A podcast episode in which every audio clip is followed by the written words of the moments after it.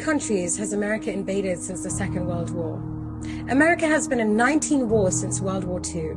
The death toll from modern American wars killed in the name of freedom is over 20 million and counting. They have overthrown 36 governments, attempted to assassinate over 50 foreign leaders, and dropped bombs on people in over 30 countries. Syria was the latest of 14 countries in the Islamic world that US forces have invaded, occupied, or bombed. But you believe your American media when they say Putin is a crazy warmongering dictator.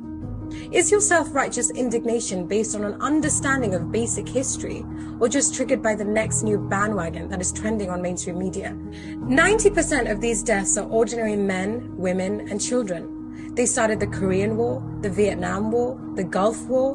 In the last 60 years or so, the list of countries the US invaded includes Bosnia, Cambodia, the Congo, Cuba, El Salvador, Guatemala, Indonesia. There's been wars in Iraq, wars in Afghanistan, wars in Syria, Central America.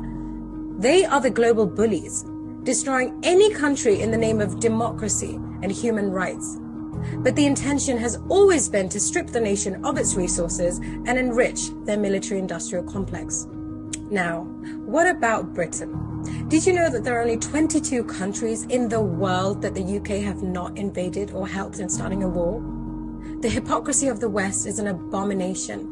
Where was the sanctimonious outrage when Israeli armed forces bombed and shot Palestinian children armed with nothing but stones?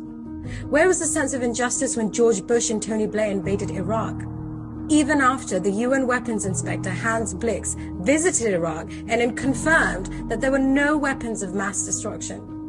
What a coincidence that Mr. Blix was found dead from suicide. Do any of you actually know Ukraine is not even a sovereign country? The state of Ukraine does not exist.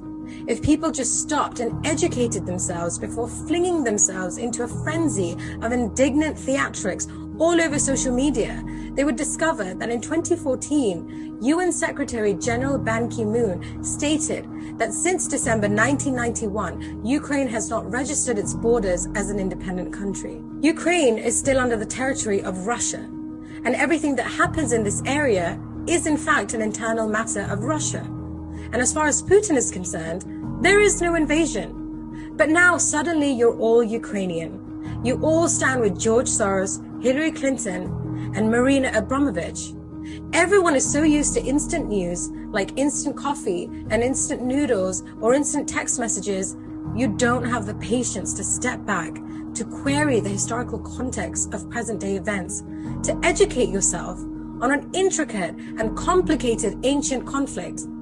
So my question is, when everyone starts shouting on the rooftops that today they stand with Ukraine, do they realize that they're actually standing with Russia?